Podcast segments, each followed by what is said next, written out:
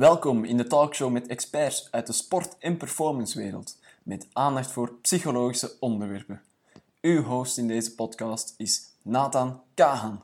Voor de 33e aflevering trokken we met onze sofa opnieuw naar Leuven. In Leuven werkt en woont en ontspant ongetwijfeld Katrien Fransen.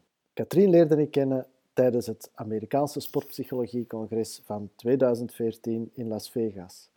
Daar kwam ze me over als een zeer gedreven, enthousiaste onderzoekster. En jawel, ondertussen kunnen we toch wel zeggen dat Katrien een blitzcarrière in de academische wereld aan het maken is.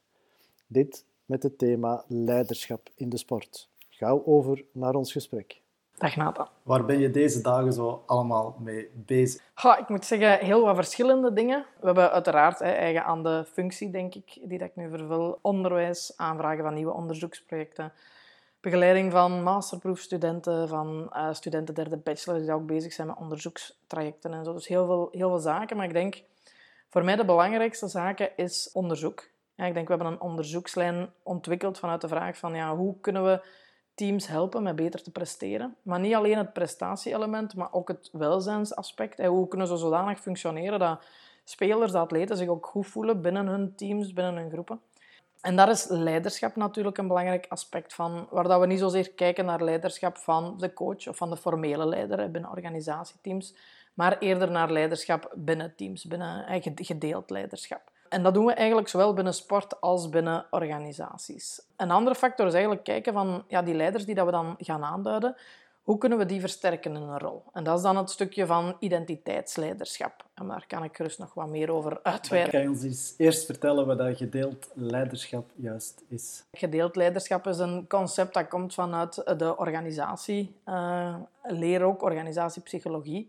Ik denk wat wel eigen is, is dat we dat een stukje hebben binnengebracht binnen de sportsetting en daar echt gekeken van oké, welk leiderschap kunnen die leiders binnen het team gaan opnemen. Belangrijk aspect daarbij is dat leiderschap meer is dan enkel het taakgerichte leiderschap. Ik denk als mensen spreken over leiderschap, gaan ze vooral inzoomen ook, oké, dat is bijvoorbeeld een speler binnen een team dat ook mee de tactische, de technische richtlijnen uitzet. Maar leiderschap is veel meer dan dat. Er is een motivationele leider, zoals dat we uh, zeggen, verantwoordelijk voor het motiveren van zijn teamgenoten. We hebben ook een sociale leider die dan mee ervoor gaat zorgen dat de groepsfeer heel goed is. Een stukje vertrouwenspersoon ook als andere atleten met problemen zitten, als er conflicten zijn. En we hebben ook een stukje van extern leiderschap. Is de communicatie naar de buitenwereld.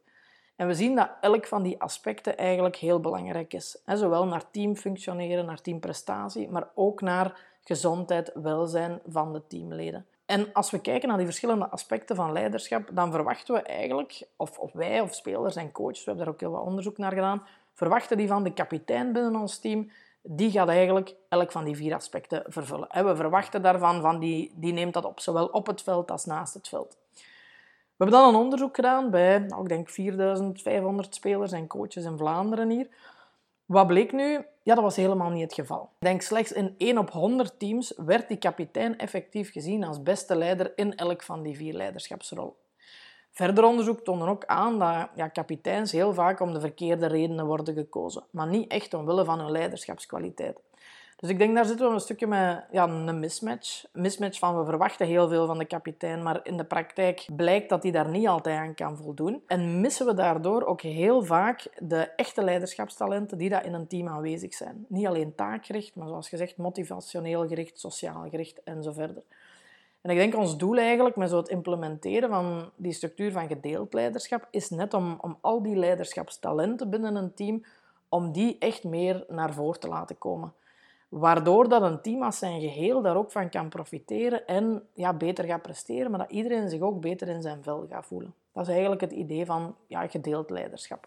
Hebben jullie ook zo onderzoek gedaan hoe dat, dat in het verleden dan, zonder dat men het wist, dat dat goed gebeurd is? Dat er teams geweest zijn waar dat, dat aanwezig was, zonder dat men wist dat dat aanwezig was? Ja, ik denk tot op een zeker niveau is dat op een informele manier altijd een stukje aanwezig. Ik denk, je hebt altijd een stukje informele leiders die dat ook wel leiderschap gaan oppakken in de goed functionerende teams dan toch wanneer dat moet. Ik denk dat er verschillende voorbeelden zijn. Zo bijvoorbeeld een Australisch hockeyteam ook vroeger, die dat echt werkte met een wisselende rol van kapitein. Om eigenlijk dat belang van die kapitein wat te onttrekken En net meer aandacht te geven aan het, het maken van dat leiderschapsteam. Het hebben van verschillende spelers eigenlijk die dat ingezet worden op die talenten.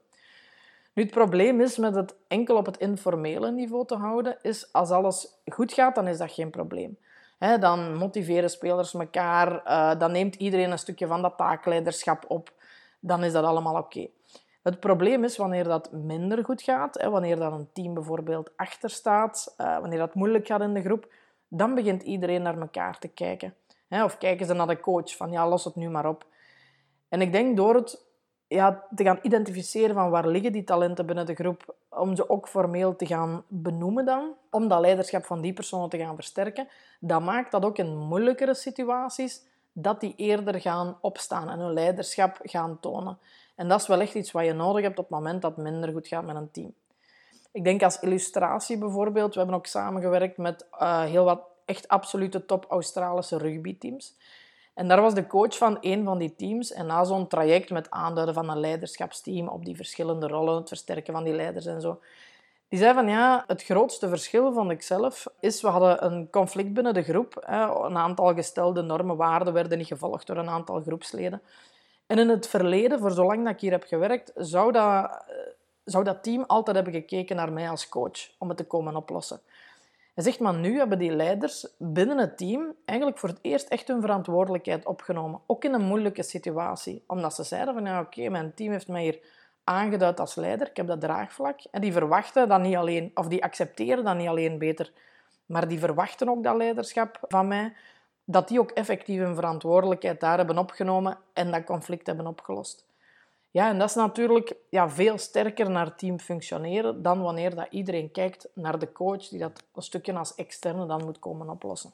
Nog een, een heel belangrijk aspect van de dingen die dat we uh, op de dag vandaag doen, is niet enkel het onderzoek, maar we vinden het ook heel belangrijk dat we dat vertalen naar de praktijk. In die optiek hebben we ook Leading Insights eigenlijk uh, opgesteld, ontworpen. Wat eigenlijk een expertisecentrum is, specifiek met het, het doel om ons onderzoek ook naar de praktijk te brengen. En naar het sportveld, maar evengoed naar organisaties, omdat we nu ook bezig zijn met een onderzoekslijn richting organisaties, om daar gedeeld leiderschap te implementeren. Ehm, en ik denk, ja, dat is, dat is heel erg leuk. Ik denk in twee richtingen. Um, het onderzoek uh, kan teams in de, op, op het veld effectief helpen, maar anderzijds, ons werk op het veld zorgt ook ja, dat we daar de noden nauwer kunnen aanvoelen, dat ons onderzoek beter kan aansluiten op wat het veld precies nodig heeft. Dus ik denk dat dat twee facetten zijn die dat elkaar heel erg versterken. En daar hebben we de voorbije jaren al het geluk gehad om te kunnen samenwerken met heel wat topteams eh, in het binnenland, maar ook in het buitenland, zoals bijvoorbeeld die Australische rugbyteams. Ik denk recent ja, zijn we ook verder gegaan dan, dan sportteams, hè, omdat op zich het, het ja, gedeeld leiderschap is eigen aan, aan elke groep, of toch de, de, de impact dat die daarin kan hebben.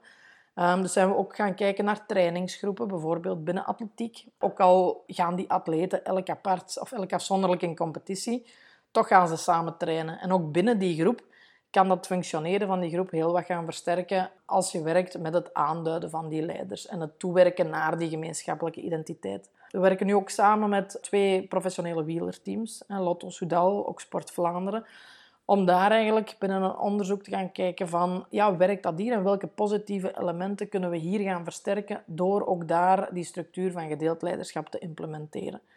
En voorlopig loopt dat heel erg goed. Dus ja, ik denk dat dat ook wel heel ja, belovend is naar de toepassingen die dan mogelijk zijn in de verdere toekomst. Ik denk misschien aansluitend ook binnen organisaties zijn we nu bezig met een groot project gefinancierd door Europees Sociaal Fonds.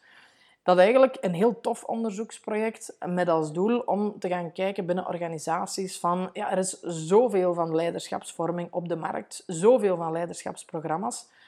Maar maar heel weinig daarvan zijn echt evidence-based. Ze zijn echt ontstaan vanuit onderzoek. En zo hebben ze een aantal, beperkt aantal leiderschapsprogramma's um, gekozen, geselecteerd, om die vervolgens over een twintigtal teams effectief te gaan toepassen binnen Vlaanderen. En te gaan testen van oké, wat is nu de impact, de effectiviteit van die programma's. Dus ook daar zijn we nu met een twintigtal teams bezig. En uh, ja, dat is enorm boeiend om ja, het leiderschapsprogramma dat we hebben ontwikkeld te kunnen toepassen in zo'n diverse contexten vaak. En wat voor teams zijn dat dan? Heel gevarieerd. Het gaat om productieteams tot woonzorgcentra. Um, we hebben het in het verleden ook toegepast op advocatenbureaus, afvalverwerkings, dus de hele range. Ik wou nog even terugkomen naar de sport. Is het misschien mogelijk om die vier leiderschapstijlen eens toe te passen op een onderwerp wat dat mij heel sterk interesseert, en dat is wat ze noemen de collectieve collapse.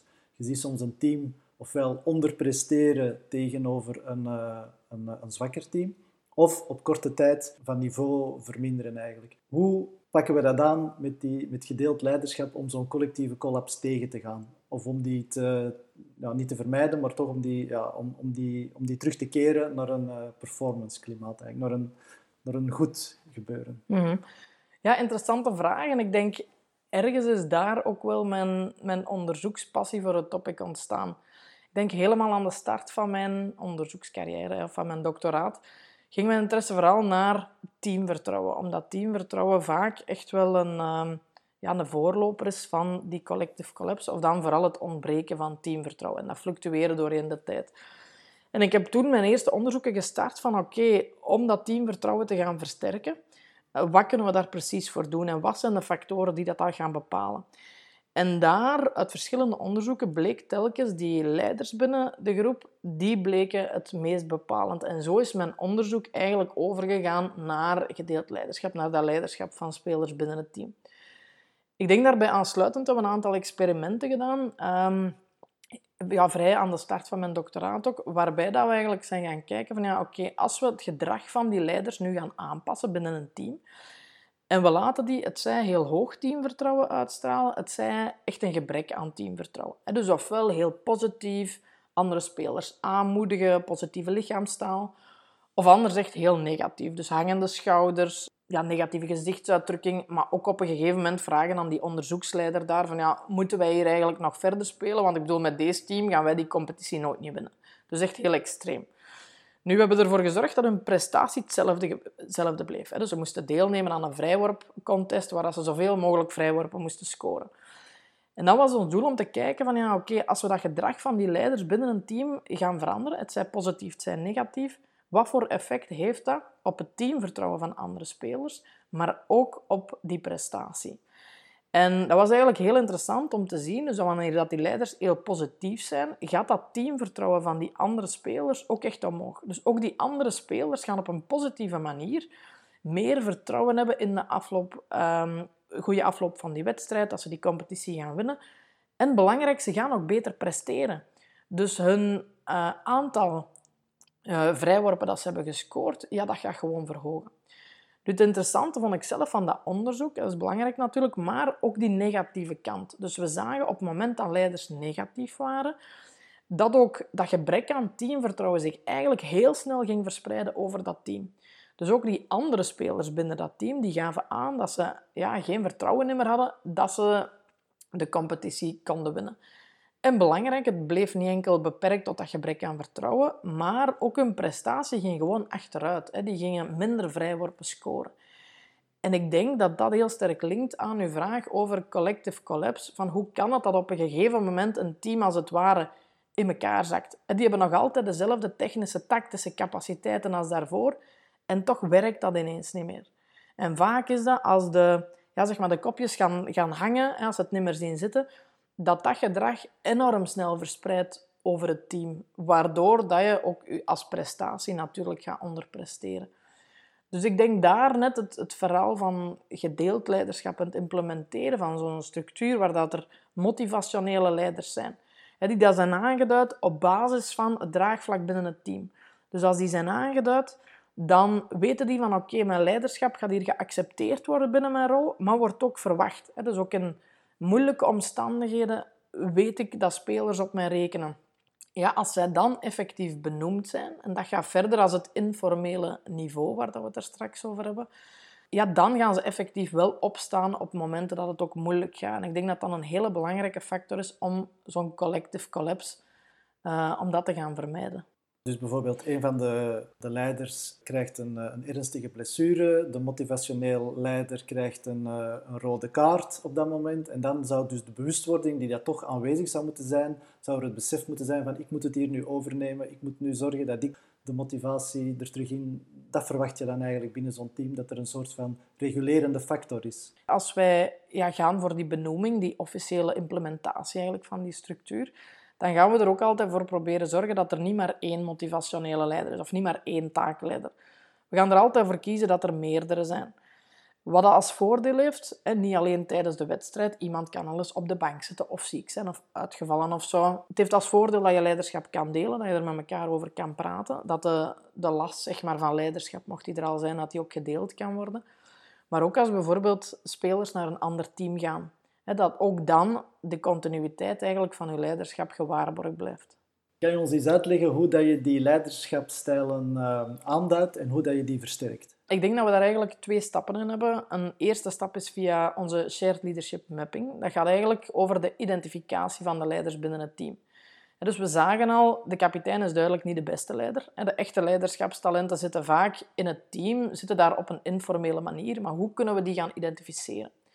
Daarvoor hebben we eigenlijk die Shared Leadership Mapping ontwikkeld, die dat, ja, een visuele map maakt eigenlijk van de leiderschapsstructuren binnen het team. Waardoor dat we echt kunnen gaan kijken op basis van uh, het draagvlak binnen het team, welk van, of welke, welke speler of welk teamlid wordt eigenlijk aanzien als sterkste leider door de andere spelers. En die manier van aanduiding is op zich wel heel krachtig. Ik denk als er iemand wordt aangeduid als leider top-down, zeg maar de coach duidt iemand aan als leider, oké, heel tof voor die persoon, want ja, de coach gelooft in mij. Maar anderzijds ja, blijft die stap om effectief leiding te geven nog wel groot. Want de vraag is, gaat de rest van mijn team dat wel aanvaarden? Stel, anderzijds is er heel wat onderzoek hebben we ook gedaan naar ja, hoe denkt de coach over het leiderschap binnen het team? Heeft hij altijd het beste inzicht over wie dat die leiderschapsrollen opneemt?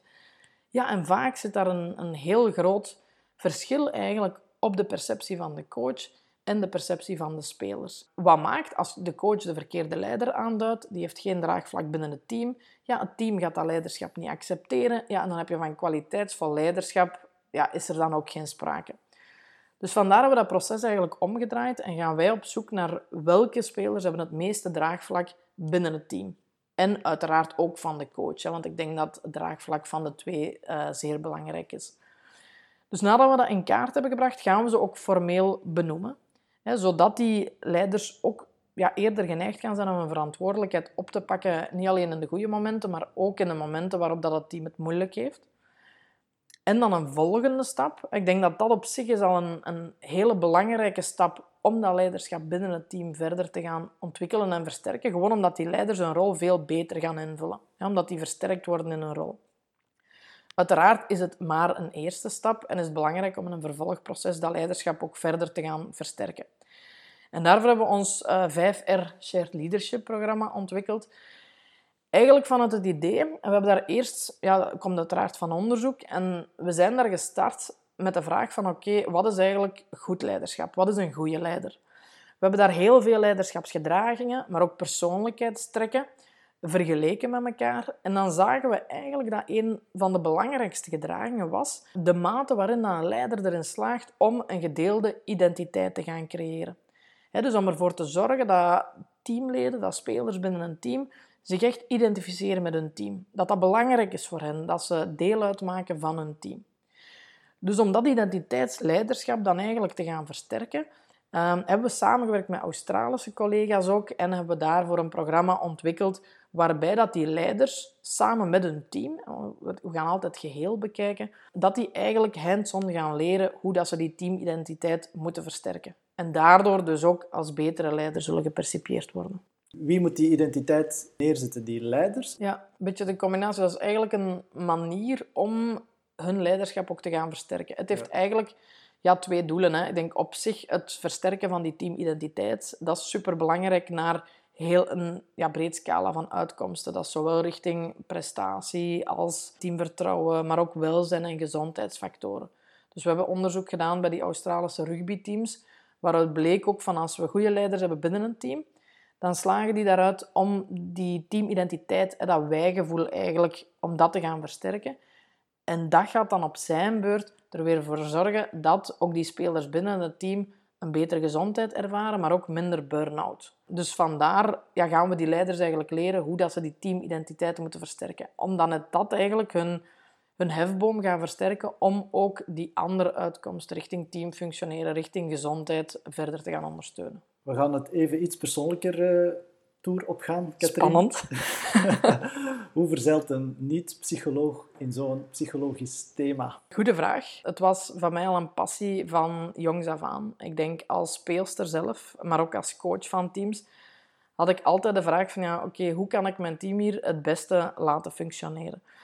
En wat me daarmee, daarbij vooral opviel, is vaak wordt enkel binnen coaching gefocust op dat technische aspect, op die tactische richtlijnen. Uiteraard zeer belangrijk. Maar het viel mij op dat vaak het, niet zo tastbare, dat psychologische, dat beetje onzichtbare, dat dat soms wel echt de doorslag gaf. Dat linkt ook aan uw eerder vraag van collective collapse en hoe dat die zaken eigenlijk soms het verschil kunnen maken tussen een heel goed functionerend team en een team ja, waarin dat alles ineenstuikt. En dat vond ik op zich enorm boeiend. En ik denk, ja, vanuit die passie uh, ben ik dan ook, ja, of heb ik gekozen voor bewegingswetenschappen. Heb ik meer in de richting gekozen van training en coaching. En dan vooral doorgegaan op dat ja, psychologische aspect. Ik heb daarbij eerst ook mijn carrière als coach wat geëxploreerd. Ik heb heel lang, ik denk oh, meer dan tien, ik bijna 15 jaar de universitaire ploeg van volleybal gecoacht. Uh, fantastische tijd, heel leuk. Daarna ook de kans gehad om als assistentcoach uh, te beginnen bij de nationale junioren en jeugdteams. Ook daar heb ik heel, heel veel het opgestoken. Ik had dan de kans om als, als hoofdcoach, als headcoach te starten daar bij een toernooi. Maar goed, die combinatie, omdat dat ook tegelijk viel met mijn doctoraat, was eigenlijk onhoudbaar. Dus dan was voor mij, wat echt wel de doorslag gaf, is die onderzoeksinteresse van kijk, ik wil zien hoe dat, dat hier werkt, zodat ik het dan daarna naar de praktijk kan brengen en coaches en zo verder gaan helpen. Dus dat is een onderzoeksthema dat ik heel specifiek heb gekozen. Ik denk dat ik geen doctoraat had gemaakt, had het over een ander onderwerp gegaan. Hetzelfde met mijn profpositie nu. Had ik ook geen prof geworden, had ik moeten ja, kandideren op een andere functie. Dat ging over ander onderzoek. Dus ik denk dat dat echt wel altijd mijn basisdrijfveer is geweest, ja, die dat in mijn carrière eigenlijk wel de rode draad is geweest. En ik denk op zich, daar heb ik het geluk gehad. Het is inderdaad een psychologisch thema. Nu, ik denk dat ik zelf doorheen mijn traject het geluk heb gehad een hele leuke combinatie te hebben van enerzijds mijn ja, coachingsachtergrond, die ervaring van speelster ook, voor te weten van hoe gaan die dingen echt op een veld een opleiding ook verder binnen dat coachingsaspect. Dan mijn masterproef werd begeleid door Gert van den Broek, expert binnen het coachingsdomein. Daarnaast mijn doctoraat heb ik het geluk gehad ook begeleid te worden door drie absoluut fantastische begeleiders. Drie fantastische proffen, Philip Boen, Norbert van Beeselaar en Berte Kuiper. Alle drie met een psychologische achtergrond, achtergrond als psycholoog. Dus ik denk dat die combinatie van zelf die coachingservaring, opleiding als coach, dan de psychologische begeleiding, ja, dat dat wel echt ideaal is geweest. En ik denk, dat situeert zich nu ook nog uh, binnen het onderzoek dat ik nu doe. Ik doe dat niet alleen. Teamwerk is extreem belangrijk. We werken samen met heel veel verschillende proffen, zowel nationaal, maar ook vooral internationaal. Sommige van hebben een, hebben een bewegingswetenschappelijke achtergrond, maar daar zijn ook heel wat ja, toppsychologen bij. Dus ik denk het samenbrengen van die expertises, dat is absoluut de sleutel om goed onderzoek te kunnen doen, denk ik. Maar ook om die vertaling naar de praktijk op een goede manier te maken. En hoe vind je dan dat jouw leiderschap binnen dat teamgebeuren is? Ik denk dat je dat eerder gaat moeten vragen aan de mensen waaraan ik leiding heb gegeven. Aan speelsters, aan mijn medewerkers eh, binnen het team, aan collega's nu want zoals ik al zei, dat draagvlak van hun en hun perceptie is eigenlijk veel belangrijker dan hoe dat ik er zelf naar terugkijk. Ik denk wat ik wel kan delen is een, een aantal dingen die dat ik zelf heb geprobeerd of de, de toepassing die dat ik heb proberen maken van de dingen dat ik onderzoek, naar ook naar de praktijk. Ik denk als coach, als ik terugkijk op mijn ja, zeg maar carrière als coach van het universitair team, waar ik heel veel dingen heb kunnen uitproberen, dat was ja, in het begin of zelfs nog voordat mijn onderzoek gestart is, dus ook al was er nog niet die onderzoeksevidentie, ik vond al van een aantal dingen van ja, dat werkt wel in de praktijk. Eén daarvan was het toewerken naar die gemeenschappelijke identiteit. Ik denk dat het universitair team heel uniek was daarin, dat dat gekenmerkt wordt door een heel sterke teamidentiteit.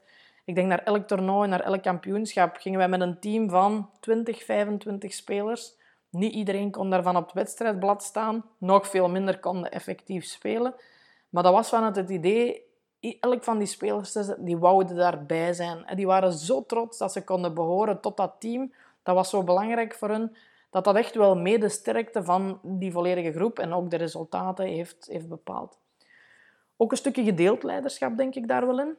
Ik heb daar ook vooral geëxperimenteerd. Bijvoorbeeld tijdens de training liet ik ze oefeningen doen waarbij dat verschillende spelers de rol moesten opnemen van een motivationele leider, van een taakleider. En daarbij zag ik al van gewoon die benoeming van die rollen, hoe dat, dat iemand van zeg maar, een heel introverte speelster kon veranderen in iemand die dat echt de leiding op zich nam en daar echt begon te sturen. Dus ik denk naar coachings toe, ja, waren dat wel een aantal belangrijke aspecten waarop dat ik heb ingezet. Ik denk nu, als leider van mijn onderzoeksteam, probeer ik uiteraard ook een aantal dingen ja, van het onderzoek zoveel mogelijk toe te passen binnen de praktijk. Qua gedeeld leiderschap heb ik absoluut niet het gevoel dat ik boven mijn team sta. Het is, is echt de projecten die dat we op een gemeenschappelijke manier aanpakken. Ik heb ook een aantal mensen binnen mijn team die dat heel duidelijk leiderschapsrollen opnemen. bijvoorbeeld uh, Charlotte Edelman, een van mijn doctoraatstudenten. Die pakt daar zeer duidelijk de rol van sociale leider op. Doet dat fantastisch. Dat is ongelooflijk ook hoe belangrijk dat, dat is. Ook al zijn dat vaak soms kleine zaken, in haar ogen waarschijnlijk kleine zaken, toch heeft dat een hele grote impact op het team. Ook andere mensen die dat daar leiderschap opnemen. Dus ik denk dat dat wel een belangrijk aspect is. Ik denk naar identiteitsleiderschap toe, dat het stukje creëren van die gemeenschappelijke teamidentiteit. Ja, dat is iets wat Leading Insights toch wel voor ons heeft gedaan. Ik denk, we zijn er echt met het team gaan samenzitten. Dat is niet iets dat ik, dat ik zelf heb uitgevonden, dat is echt een teamgebeuren geweest met team nagedacht over van oké, hoe gaan we dat vormgeven? Welke naam gaan we daarop plakken? Hoe gaan we dat logo vormgeven dat daaronder zit? Wat is belangrijk voor ons? En dat is ook wel heel leuk, omdat dat echt wel het draagvlak heeft binnen, binnen die volledige groep. Ik denk anderzijds, wat ik zelf ja, belangrijk vind, is dat ik hun zoveel mogelijk ondersteunen in hun onderzoek, de onderzoekslijnen dat ze opzetten. Zoals bijvoorbeeld Niels Mertens, hij heeft bij mij zijn doctoraat afgerond nu ook. Die kreeg een aantal jaar geleden de prijs, de award van Young Researcher, de Young Researcher Award, uh, binnen het belangrijkste sportpsychologisch congres, denk ik, van FEPSAC op Europees niveau. Dat vind ik fantastisch. Dat vind ik nog veel leuker dan wanneer ik die award zelf zou hebben gekregen, omdat dan ja, iemand dan zo te zien openbloeien tijdens zijn doctoraatscarrière en dat dan op die manier bekroond zien, ja, dat vond ik, vond ik heel, heel erg leuk.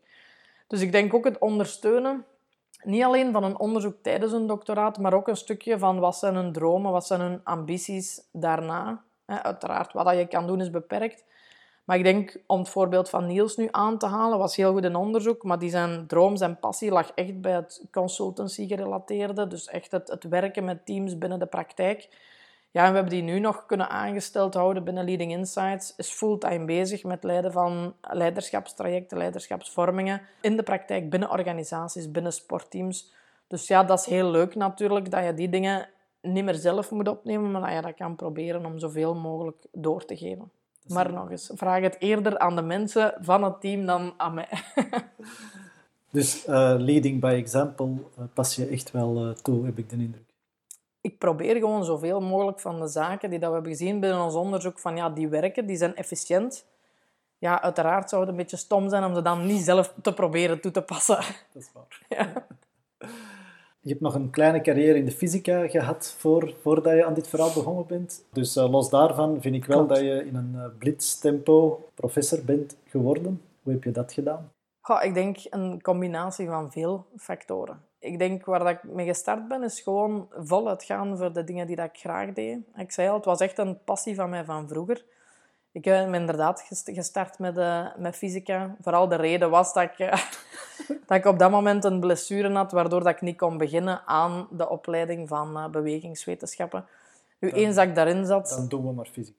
Ja, juist omdat ik dacht, weet je, ik wil het het coachingaspect, het lesgeven, dat was wel mijn intrinsieke bedoeling. Dat ik wel wiskunde en fysica, ik vond dat wel interessant en ik wou dat wel overbrengen, inderdaad. Maar goed, na dat eerste jaar bleek dat al volledig niet mijn passie te zijn, eigenlijk. Ik heb dat dan nog wel afgemaakt, die master. Fantastisch. Dat is toch niet uh, even een jaar op je tanden bijten, hè? Nee, dat was vier jaar op mijn tanden bijten, ja, klopt. Qua doorzitting ja. kan dat tellen. Ja, ik denk het goede wat ik wel kan meepakken uit die opleiding is het, is het kritisch denken. Het heeft mij wel een stukje gevormd als, als wetenschapper. En ook het feit dat ik daardoor wat meer matuur, denk ik, kwam binnen de opleiding van bewegingswetenschap. Waardoor dat je een aantal dingen toch wel op, op andere zaken aanpakt, dat je opportuniteiten echt wel nauwer kan vastgrijpen. En ik denk daar, eens dat ik dan echt in mijn passie zat, eh, zeker richting die master, dat sportpsychologische aspect, ja, ben ik daar gewoon 100%, ja 200% eigenlijk voor gegaan. Ik denk, begin van mijn doctoraat, dat onderzoek doen, me daarin te verdiepen. Dan word je opgemerkt of zo? Of? Ja, ik denk dus, dus één, het feit dat ik daar zo hard voor ben gegaan, dat je heel veel publicaties hebt en zo, dat is een hele belangrijke. Is dat mijn verdienste? Deels. Wat was nog veel belangrijker voor mij, is die begeleiding dat ik heb gekregen tijdens dat doctoraat. Ik sprak eerder over die drie proffen, Philip, Norbert, Bert. Dat was zo'n uniek, unieke groep eigenlijk, qua begeleiding ook. Dus ja, daar hang je als doctoraatstudent heel hard, heel hard vanaf ook wel. Je kan zelf je traject doen, maar je leert enorm veel van die mensen. Ik ga ervan uit dat je niet de enigste was die dat die begeleiding kreeg. Nee, nee dat klopt. Ja, waren er nog wel, maar toch, ik vond dat, ik vond dat een hele belangrijke. Ik denk ook het, het internationale aspect. Ik denk, ik ben ook verder gaan zien dan België voor te kijken van oké, waar zitten die topwetenschappers binnen de wereld? Ik heb het geluk gehad om ook met hun te kunnen samenwerken, heel nauw te kunnen samenwerken. Enorm veel van hun kunnen leren. Um, ja, kenmerk denk ik mezelf ook wel een stukje als teamsporter in nature, was dat ook wel iets waar ik heel veel voldoening uit haalde. Het werken in, werken in groep, het werken in team. Dus ja, en, naast gewoon het hebben van een, een goed cv natuurlijk, met relatief veel publicaties uh, naar gelang mijn leeftijd, moet je ook het geluk hebben dat er net een positie opent binnen jouw domein van expertise. Ik, denk, ik had de kans eerder om te kandideren voor een andere profpositie, dan had ik mijn onderzoekslijn wat, wat moeten aanpassen. En dan had ik er ook bewust voor gekozen om daar niet op te kandideren. Omdat voor mij het, het kunnen verder zetten van mijn onderzoekslijn, dat was de drijfveer. Eerder dan het worden van prof. Maar goed, dat is nu wel de manier waarop dat ik die onderzoekslijn ook kan verder zetten. Zijn er zaken waar dat je je in de toekomst nog wil op richten? Het belangrijkste is het, het kunnen blijven inzetten op die combinatie van onderzoek binnen de lijnen dat ik nu bezig ben onderzoek dat nauw aansluit bij de praktijk en waarbij dat we ook die vertaling kunnen maken naar het veld. Zij het binnen organisaties of zij het binnen sportteams. Ik denk wat onderzoeksaspecten, nog een aantal zaken waarop dat we willen focussen, is een beetje de dynamische aspecten van dat leiderschap nog beter in kaart brengen. Wie neemt welke leiderschapsrollen op? Kan dat wisselen binnen een team en zo verder. Er zijn ook een aantal heel grote cross-culturele projecten uh, lopende, met meer dan twintig landen die eraan deelnemen. Omdat nu het meeste onderzoek is gebeurd in westerse culturen. Zij het in België, in in Australië, in Engeland. Maar de vraag is, ja, hoe gaat dat in andere culturen? Dat concept van gedeeld leiderschap, concept van identiteitsleiderschap, werkt dat daar ook? Werkt dat op een andere manier? Werkt dat misschien sterker? Werkt dat helemaal niet? Dat zijn vragen die we momenteel daar ook proberen te beantwoorden. En heb je daar al een vermoeden over? Daar zijn we heel open in. Dat is echt een exploratief onderzoek. Die dataverzameling is op dit moment ook lopende. Ik zou op zich denken, het, het belang van dat identiteitsleiderschap, dat dat zeker werkt uh, over verschillende landen heen, verschillende culturen heen. Ook binnen organisaties hebben we verschillende grote crossculturele studies gedaan, dat dat ook al aantoont dat dat werkt.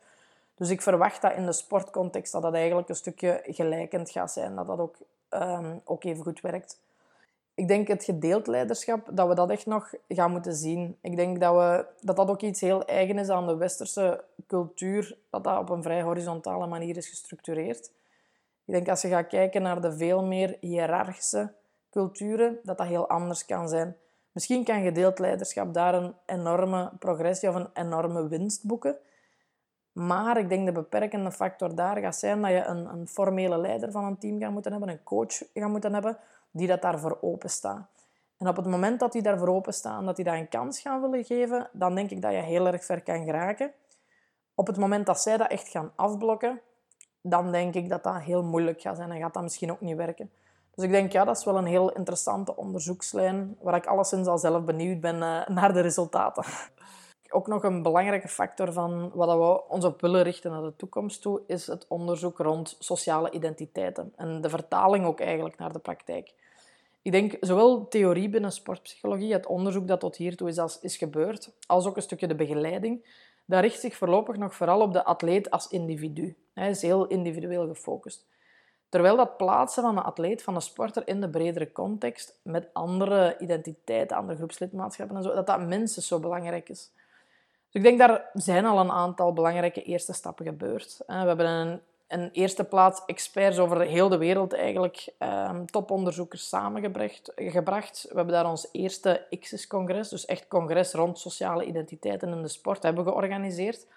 Ondertussen is dat ook een tweejaarlijks event geworden, dus daar is een hele ja, onderzoeksmassa, een hele onderzoeksgroep rond ontstaan. Dus dat is op zich al wel fantastisch om dat onderzoek eigenlijk vooruit te duwen. We hebben ook op basis daarvan een boek uitgegeven, deels zelf geschreven, maar vooral de bijdrages van al die internationale gerenommeerde auteurs rond dat topic. Eigenlijk het eerste boek rond dat belang van sociale identiteiten in de sport. En hoe dat die nieuwe theorie, het nieuwe oogpunt eigenlijk van de sport doorheen ja, die bril te bekijken, hoe dat, dat een meerwaarde kan betekenen op verschillende domeinen. Uh, maar daar is natuurlijk ook nog heel wat progressiemarge. Ik denk, we hebben een nieuw project opgestart rond het beëindigen van de sportcarrière bij topsporters. Heel vaak die sport, uh, topsporters hebben enorm veel geïnvesteerd in hun carrière, zijn zo gefocust op hun identiteit als atleet, dat op het moment wanneer dat een sportcarrière stopt, het zij vrijwillig, maar zeker ook onvrijwillig, plotseling door een blessure, dat die een stukje in een zwart gat vallen. En dat dat helemaal niet evident is om die transitie naar het leven na de sport, uh, om die ook op een goede manier te ondersteunen. En op dit moment zetten die programma's die dat die atleten daarin begeleiden ook heel sterk in op de individuele atleet. Maar we hebben daar gezien, ook vanuit andere contexten, dat ja, we daar een grote meerwaarde kunnen betekenen als we die ook beter gaan inbedden in een sociaal netwerk daar rond. Als we gaan kijken van oké, welke groepen, tot welke groepen behoor je al voor je carrière? Hoe kunnen we die behouden? Maar ook hoe kunnen we, kan je toetreden tot nieuwe sociale groepen. Niet alleen je familie is daarin belangrijk, je gezin. Hè, dat je niet enkel focust op atleet als atleet, maar ook, ook breder gaat. Dat je daar ook een leven daarnaast hebt, een stukje. Maar ook na die carrière, hoe kan je daar ja, tot, tot nieuwe groepen toetreden? Een hobbyclub, een, een groep van vrienden of zo omdat die jou ook heel belangrijke steun geven om die transitie eigenlijk op een betere manier te gaan doorlopen. Dus daar hebben we nu al een eerste studie gedaan die dat wel wijst op, die, ja, op de grote impact eigenlijk dat die sociale identiteiten kunnen hebben. Maar goed, daar is ook nog heel veel vervolgonderzoek nodig om echt te komen tot een interventieprogramma dat die uh, atleten kan ondersteunen. Voordat we naar de laatste vraag gaan, Katrien, denk ik dat ik eh, de voorbije twintig jaar wel wat organisaties en teams ben tegengekomen waar dat ze jouw kennis en ervaring ondertussen goed zouden kunnen gebruiken. Uh, hoe pakken die dat nu het beste aan of hoe, uh, hoe vindt men jou? Um, ja, ik denk via onze website staat al heel wat informatie op. En ik denk dat is ook hetgeen wat dat zeker onze bedoeling is ook de volgende jaren, is zoveel mogelijk van ons onderzoek daar vertalen op een begrijpbare manier. En niet alleen in wetenschappelijke publicaties, maar ook begrijpbaar voor, voor iedereen. Zodat mensen daarmee zelf aan de slag kunnen. Nu, als het aankomt op echt het identificeren van waar zitten de belangrijke leiders binnen mijn team en hoe kan ik die gaan benoemen, dan is die shared leadership mapping wel heel interessant, denk ik en daarnaast, uiteraard, willen we graag organisaties, maar ook sportteams um, helpen om hun leiderschap binnen de praktijk, om dat te gaan opzetten, om zo'n structuur van gedeeld leiderschap te implementeren, om hun leiders nadien verder te gaan versterken en zo verder. Dus dat is zeker iets waar dat we ook in de toekomst op blijven willen inzetten. Ik ben ervan overtuigd dat daar een grote nood aan is. Heb je nog een laatste advies voor ons? Is denken vanuit mijn eigen ervaring om te komen waar, waar, waar ik nu sta is denk ik één sleutelwoord wel samenwerking geweest. Samenwerking met andere onderzoekers, samenwerking met mensen vanuit de praktijk. En ik denk niet zozeer die samenwerking op zich, maar wel de manier waarop dat je in zo'n samenwerking instapt. Als een heel open, niet het idee van ik ga hier al mijn kennis uh, beschermen en bijhouden, maar het open delen van onderzoek, ook al is dat nog niet gepubliceerd, is dat nog niet gevaloriseerd. Ik denk die instelling heeft gemaakt dat ik ook enorm veel heb, heb teruggekregen van die andere onderzoek, onderzoekspartners dat ik heel veel heb geleerd. Um, wat dat ons gemeenschappelijk onderzoek in samenwerking ook een pak beter heeft gemaakt. Ik denk als ik kijk naar, ja, vanuit mijn onderzoek eerder, dan ja, kan ik wel iedereen aanraden die werkt met een team, zij het een sportteam, zij het een team binnen organisaties, dat je ongetwijfeld versteld kan staan van wat je team kan bereiken. Als je maar inzet op de juiste talenten. Als je die talenten binnen je team, bijvoorbeeld van leiderschap, als je die gaat benoemen, als je die leiders gaat aanduiden, als je kan kijken van hoe gaan die die leiderschapsrollen opnemen, dat dat echt voor een enorme meerwaarde kan zorgen voor je team. Niet alleen richting presteren, maar ook de mate waarin dat werknemers, waarin dat sport, eh, sportteamleden, eh, atleten, sporters, dat die zich goed voelen in hun vel. Wat dat uiteraard indirect ook wel tot een betere prestatie zal leiden. Dank u wel voor dit gesprek. Graag gedaan.